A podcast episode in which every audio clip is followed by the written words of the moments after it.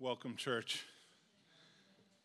I'd like to first thank Pastor Reggie for this opportunity to bring God's message today. If I hadn't before totally understood the responsibility and accountability for speaking God's word, I can tell you this morning I certainly feel that heightened understanding this morning. This past week, we all faced a D Day in our lives the deadline for filing our income taxes. Few people really understand U.S. Internal Revenue Service income tax regulations, and for a good reason. According to Forbes magazine back in 2013, tax codes surpassed the 4 million word mark. In fact, tax codes have become so complex that even the experts have a hard time processing all the regulations. It is burdensome in its complexity. The leaders in ancient Israel did the same thing to their religious system. They made excessive laws to govern man's relationship with God. The growing burden of religious regulations had increased to the point where even the experts in the law struggled to understand it at its core. When one such legal expert asked Jesus what mattered the most, Jesus affirmed that you shall love the Lord your God with all your heart and with all your soul, with all your strength, with all your mind, and your neighbor as yourself. From Luke chapter 10. From the lawyer's perspective, and his question about who his neighbor comes the parable of the Good Samaritan. Of all the many parables that Jesus told, the parable of the Good Samaritan is one of the best known and most loved. This is partly because it is very much a human interest story and is painted in very vivid colors. It is a story that will live on forever. We have all heard the story of the Good Samaritan. It's probably one of those parables that we know from memory and recall easily. But let's look at it a bit more closely this morning. Our scripture reading for today comes from the book of Luke, the 10th chapter, verses 25 through 37. And I'll be reading from the NIV translation. If you're able, please stand with me for the reading of God's word this morning. Starting in chapter 25, on one occasion, an expert in the law stood up to test Jesus. Teacher, he asked, what must I do to inter- inherit eternal life? And what is written in the law? He replied, How do you read it? He answered, Love the Lord your God with all your heart and with all your soul with all your strength and with all your mind, and love your neighbor as yourself. You have answered correctly, Jesus replied. Do this, and you will live. But he wanted to justify himself, so he asked Jesus, And who is my neighbor? In reply, Jesus said, A man was going down from Jerusalem to Jericho when he was attacked by robbers. They stripped him of his clothes, beat him, and went away leaving him half dead. A priest happened to be going down the same road, and when he saw the man, he passed by on the other side. So, to a Levite, when he came to the place, he saw him and passed on the other side. But a Samaritan, as he traveled, came where the man was, and when he saw him, he took pity on him.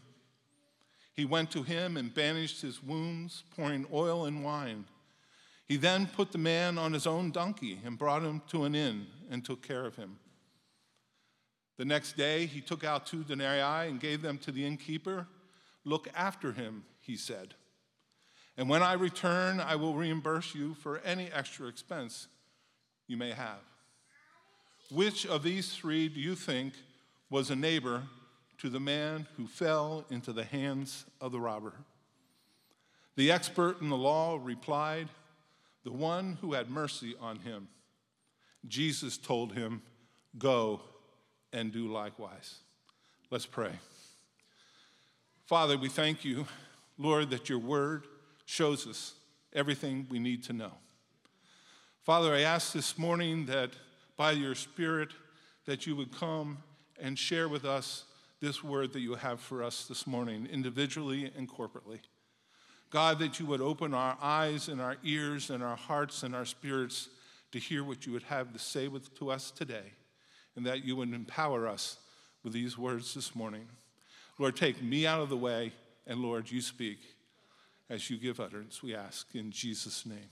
Amen and amen. You may be seated. So, as I was looking for a title for my message this, this morning, came to me that I would call it A Man in the Ditch. Today, as we look at this parable, we are going to look at it as if we are individually and corporately the Good Samaritan, and even kick it up a notch as a good Christian. Close your eyes for a moment. And imagine with me you are taking a walk along a country road. And you come upon a very violent scene of a person lying in a ditch alongside that road. This person is unconscious and has been obviously injured. And you can see that there was not much, if any, life in this person. We can see by the markings around this person that others had obviously been there. What do we do? Better yet, we are in a church setting or sitting in a park and we see a young child, a teenager, a young adult, even a friend.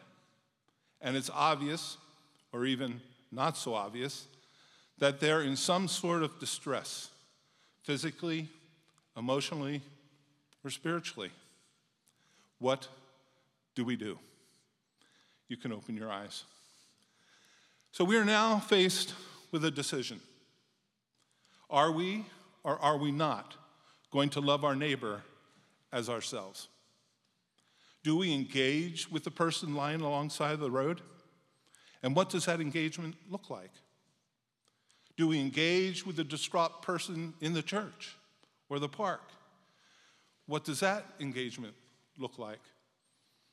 Do we really need to ask ourselves what are we going to do? The parable confronts us with the, with the demand to make a decision concerning the commandment just given by Jesus. Questions like Do I help this person? What do I need to know in order to help? How much do I help him? What is my responsibility to this scene I've come across? We are forced to stop and think and make personal assessments of our attitudes and our actions toward needy humanity and do something about it. We cannot be neutral or negligent. Now imagine with me, we're at that scene again, but this time Jesus is standing there with us. And we turn to Jesus and ask, what is it you would have me do for this person? His answer would be very simple. He would look at us and say, I want you to be a neighbor. This is the very story that Jesus told a man 2,000 years ago. A man comes up to Jesus and asks Jesus a question What must I do to inherit eternal life? And Jesus responds by putting the question back on him, saying, you know the law. What do you think? So let's refresh that passage in our minds before we continue on in the parable. In verse 25, one occasion, an expert in the law stood up to test Jesus. Teacher, he asked, what must I do to inherit eternal life? What is written in the law? He replied. He says, How do you do? How do you read it?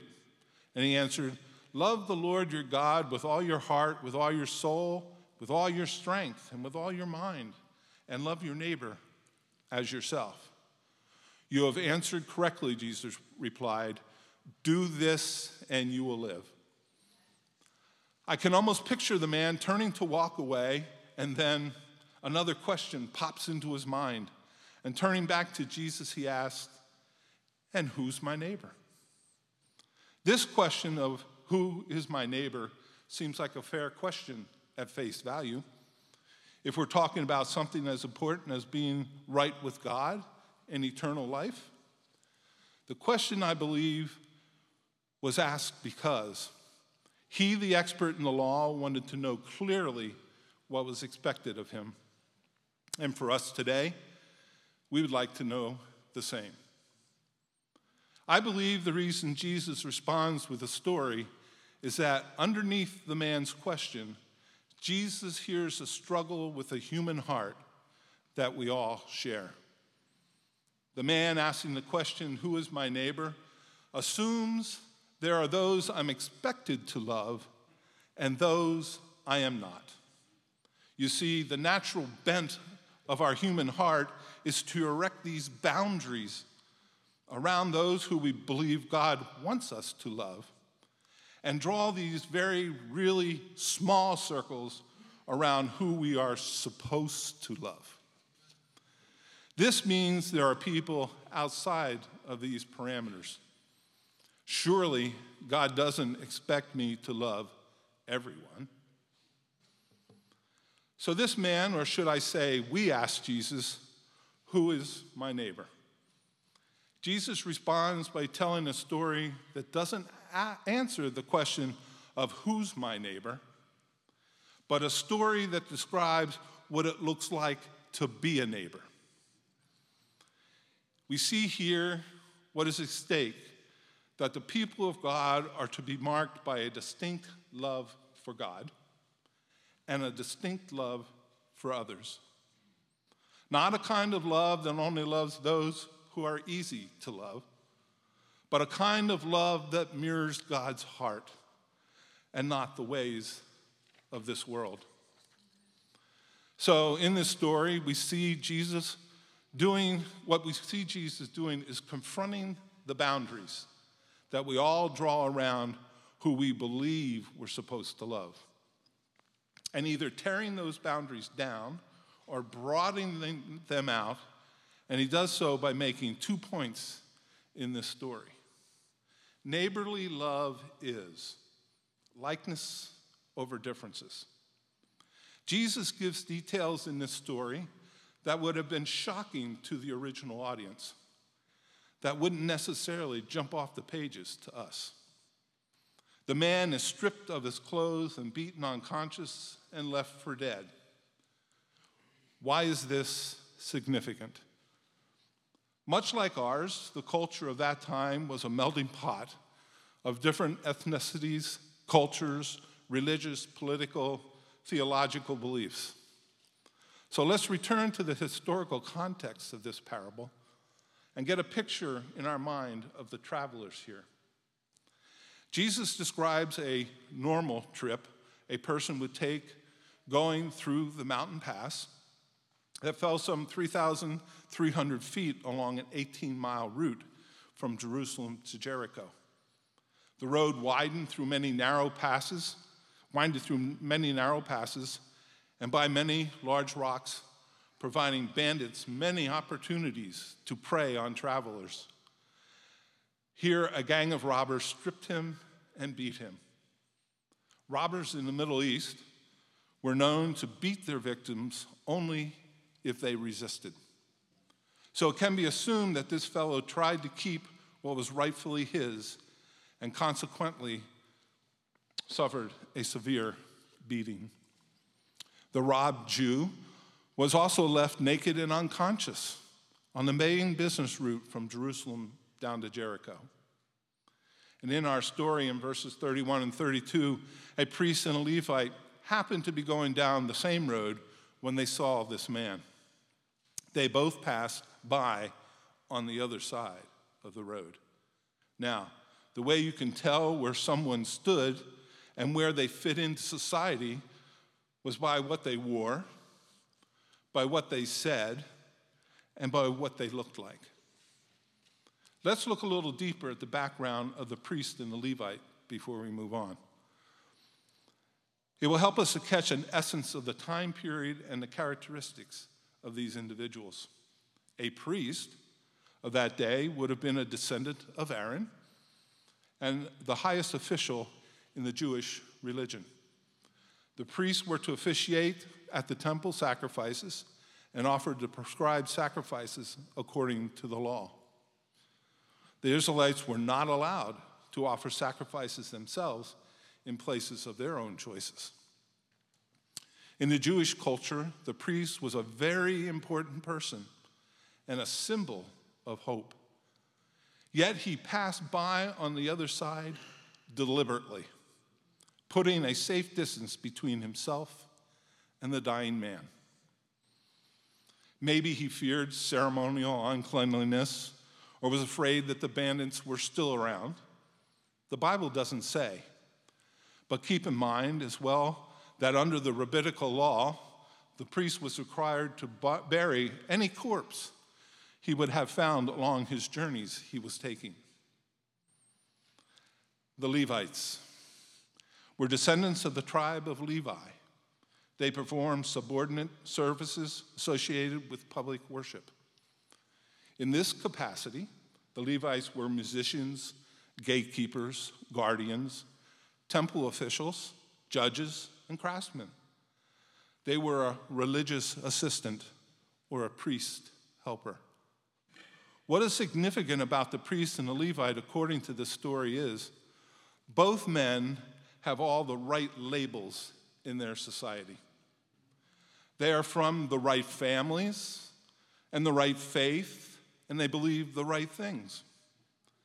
When they come upon this man, they don't know him, and what they can't discern about this man is where does he fit into society? They can't tell because he doesn't have any of his clothes, so they don't know his background. What does he believe? He can't speak. They look for the labels that they may have in common, but they can't find any. And the only thing they have in common is that they are human. But that isn't enough for these men. Then, to make the point of the story more challenging, Jesus inserts the hero of the story, a Samaritan. It's hard to explain the hatred between Jews and the Samaritans. It is rooted in years of prejudice and years of violence. It's inflamed by these religious and political disagreements. Samaritans were considered half breeds by most Jews and not ethnically or religiously pure. Many of the Samaritans had heredity from the northern tribe of Israel after the captivity from Assyria. So, for the Samaritan to be a help, helping a Jew in any circumstance would have been out of the question. A matter of fact, Jews walked the long way around Samaria to, in order to avoid even going near the land or the people. So let's stop in the story right now and ask ourselves the question Jesus points us to Who is my neighbor? Let's take a moment and think of that someone who is very unlike you. Perhaps socially, politically, religiously, ethnically. And imagine Jesus not only saying to love that person, but he uses that person as the model of what love looks like. We can't miss this in the story. Not only do we have two men, the Levite and the priest, who have all the right religious, cultural, and ethnic labels, they walk right by a man who has no discernible religious, cultural, or ethnical background labels, who make a split decision not to interact. Who is then helped and loved by a man who, in their minds, had all the wrong religious, cultural, and ethic labels? Think about it. The only thing they had in common was that they were human and that's enough. They were all made in the image and likeness of God. Far too often, we interact with people by the way we see them as different than us. And then we subtract from their humanity based on those differences. They're a different color, subtract. They have different sin struggles, subtract. They have different background and a story, subtract. They are a liberal, a conservative, subtract. I work hard for a living, they don't, subtract. I'm a Christian and they are not, subtract. So, what we do here is we strip away all the ways they are different than us. Then we feel justified with, uh, with withholding love and freely extending judgment.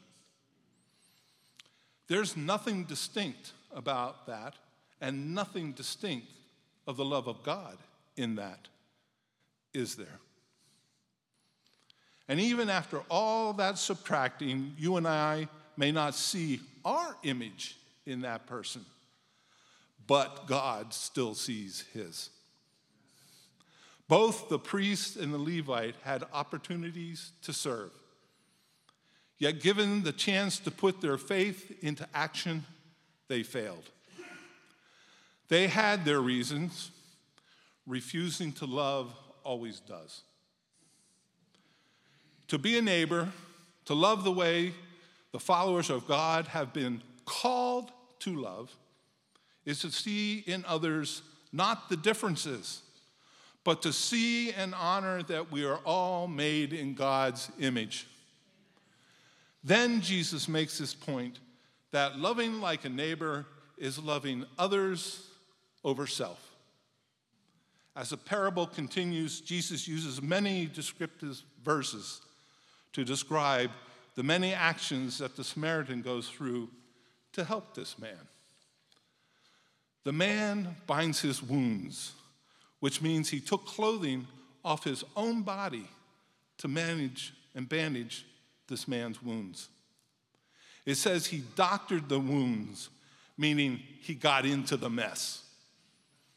If you have a medical background or you're an EMT, you, had better, you may better understand what that looks like.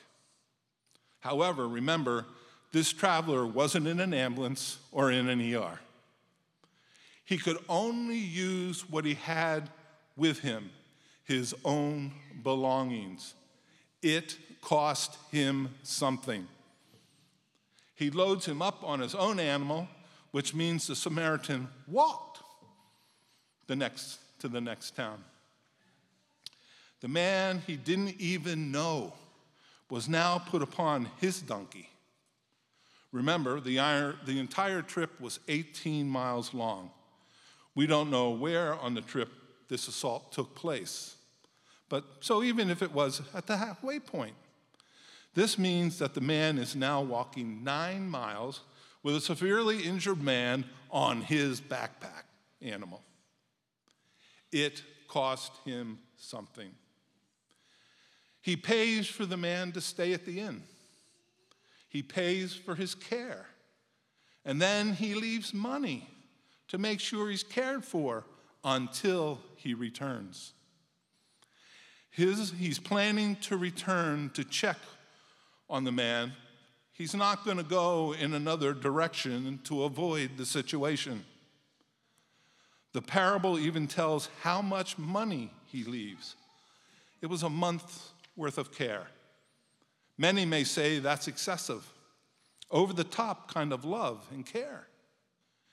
And he now had to plan for this man in his journey, his journey expenses, which he hadn't planned for initially. It cost him something.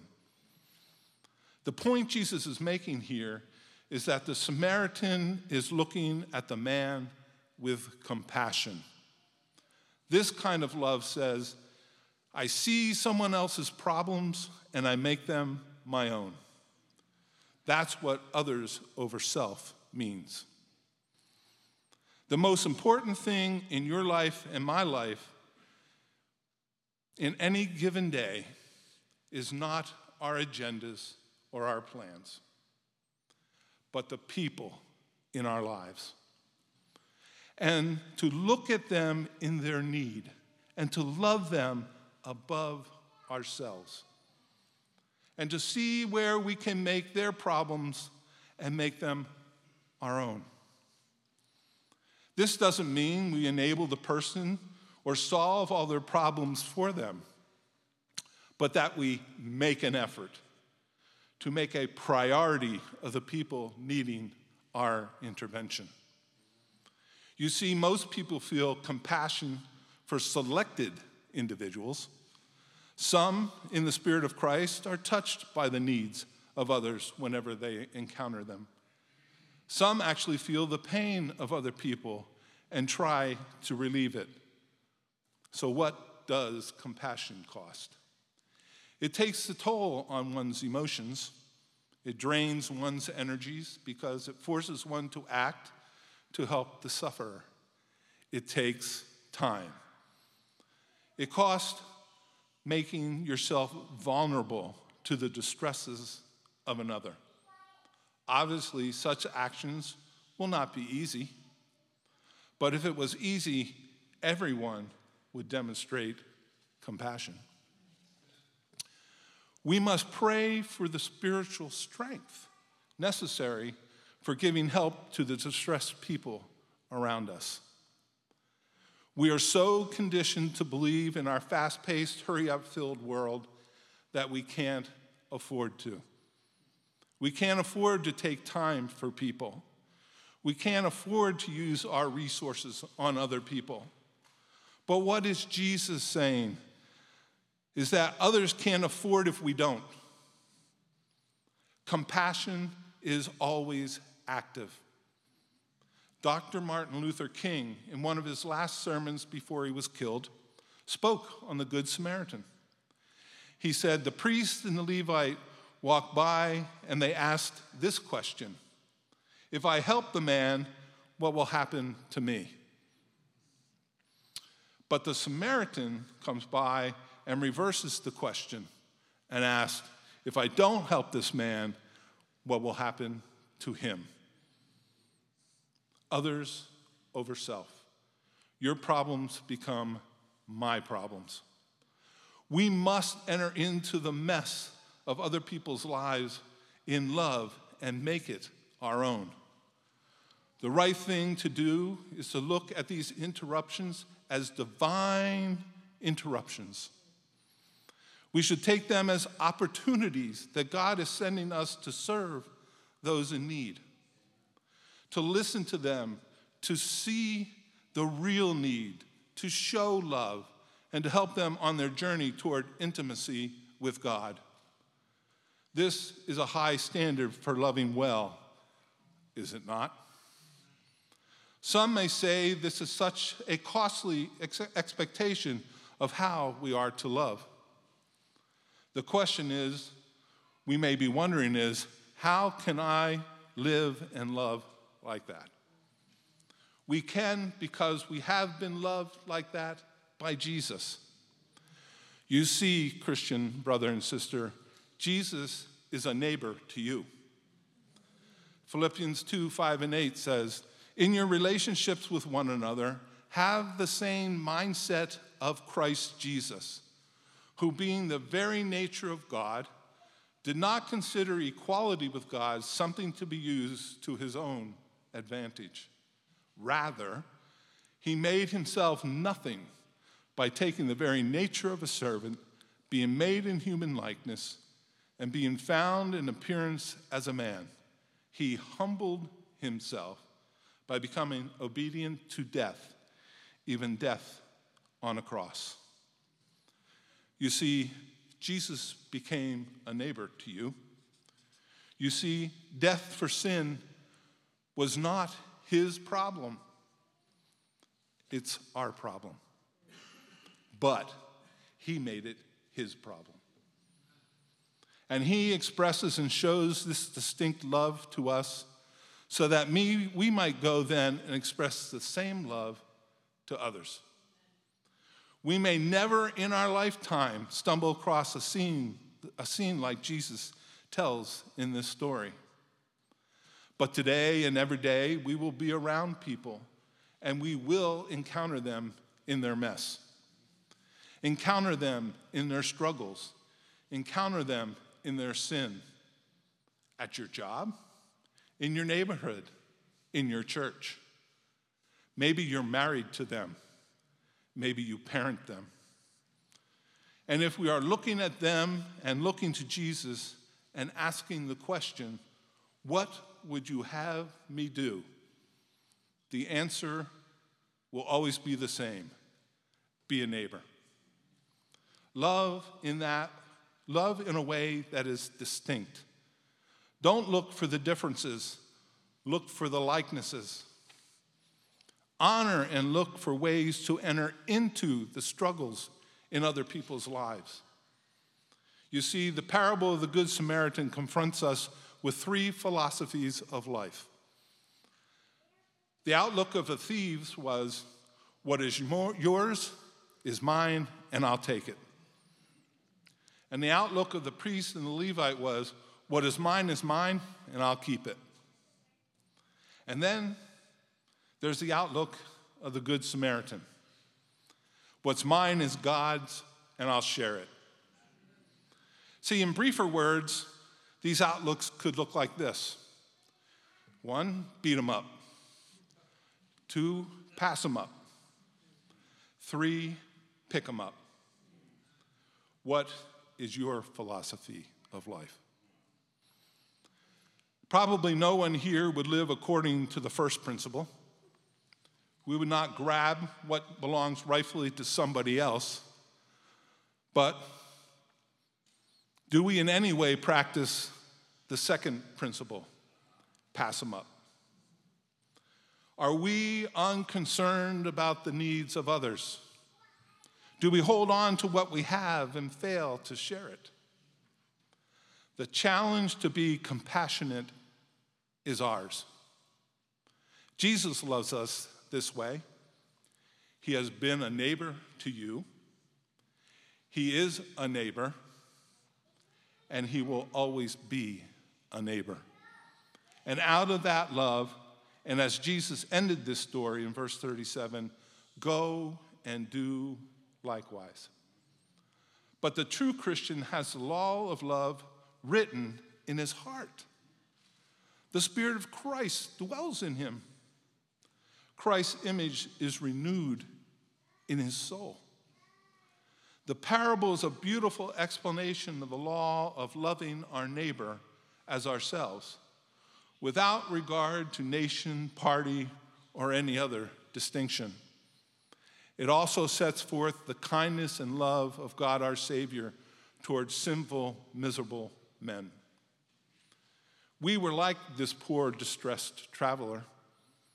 You see, Satan, our enemy, has robbed us and wounded us, but Jesus had compassion on us.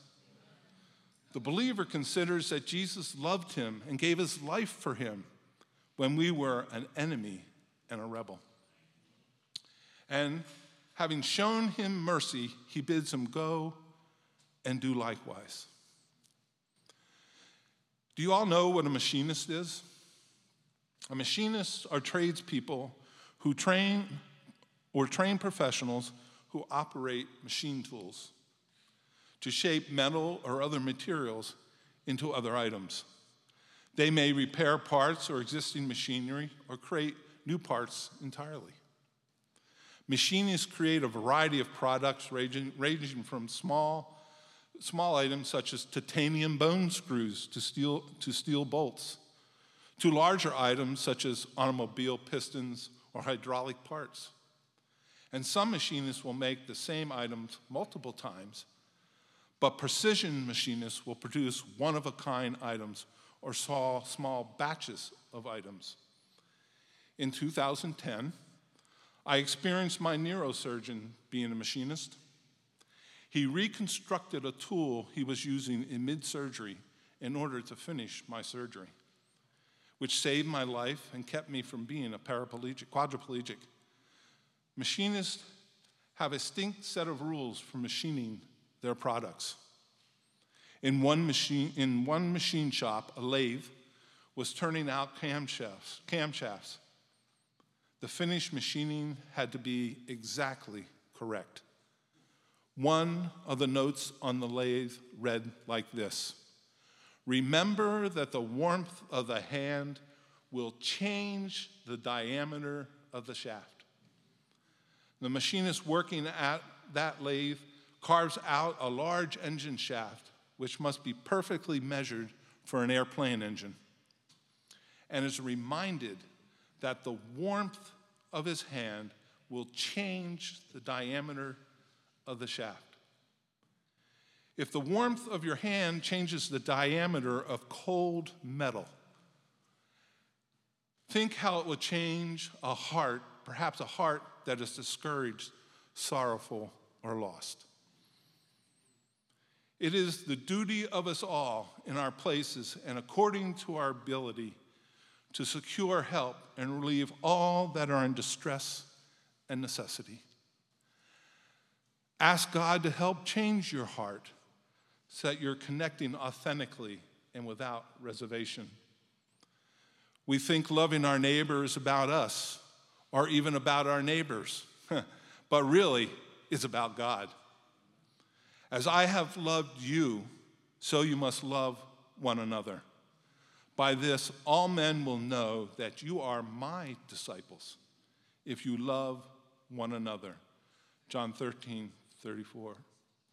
The most effective way to witness to someone is to live it, not preach it.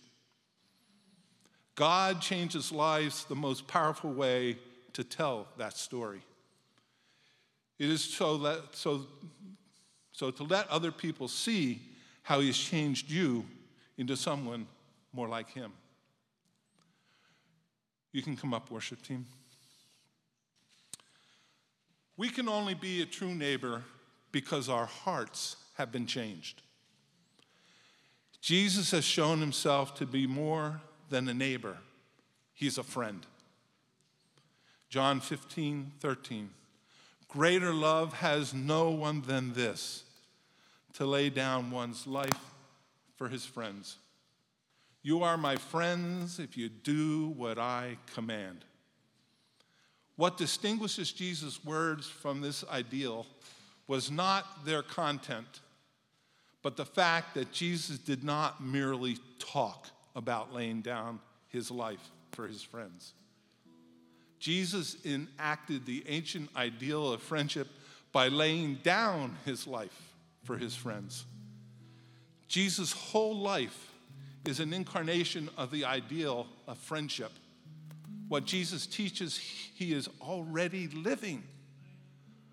The pattern of Jesus' own life and death moves the teaching of John 15 13 from a philosophical idea to an embodied promise and gift. A quick review of Jesus' entire life and death is an act of friendship.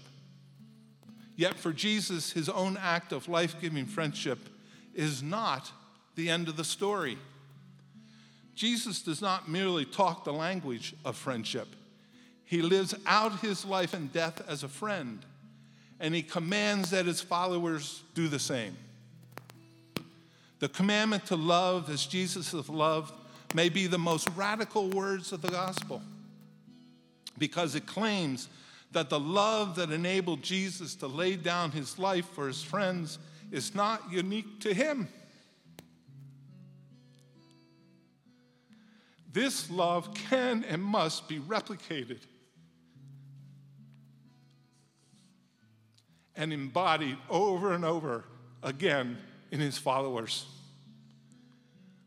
To keep Jesus' commandment is to enact his love in our own lives. Jesus affirms the significance of this commandment by stating that his followers become his friends to the extent that they keep his commandments. Jesus gave everything to be our friend.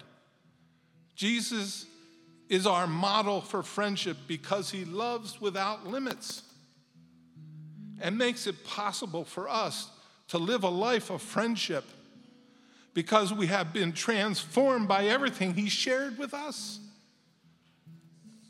Through friendship, we come to know God. And through friendship, we enact the love of God. We can risk being friends because Jesus has been a friend to us. Please stand as I pray for us.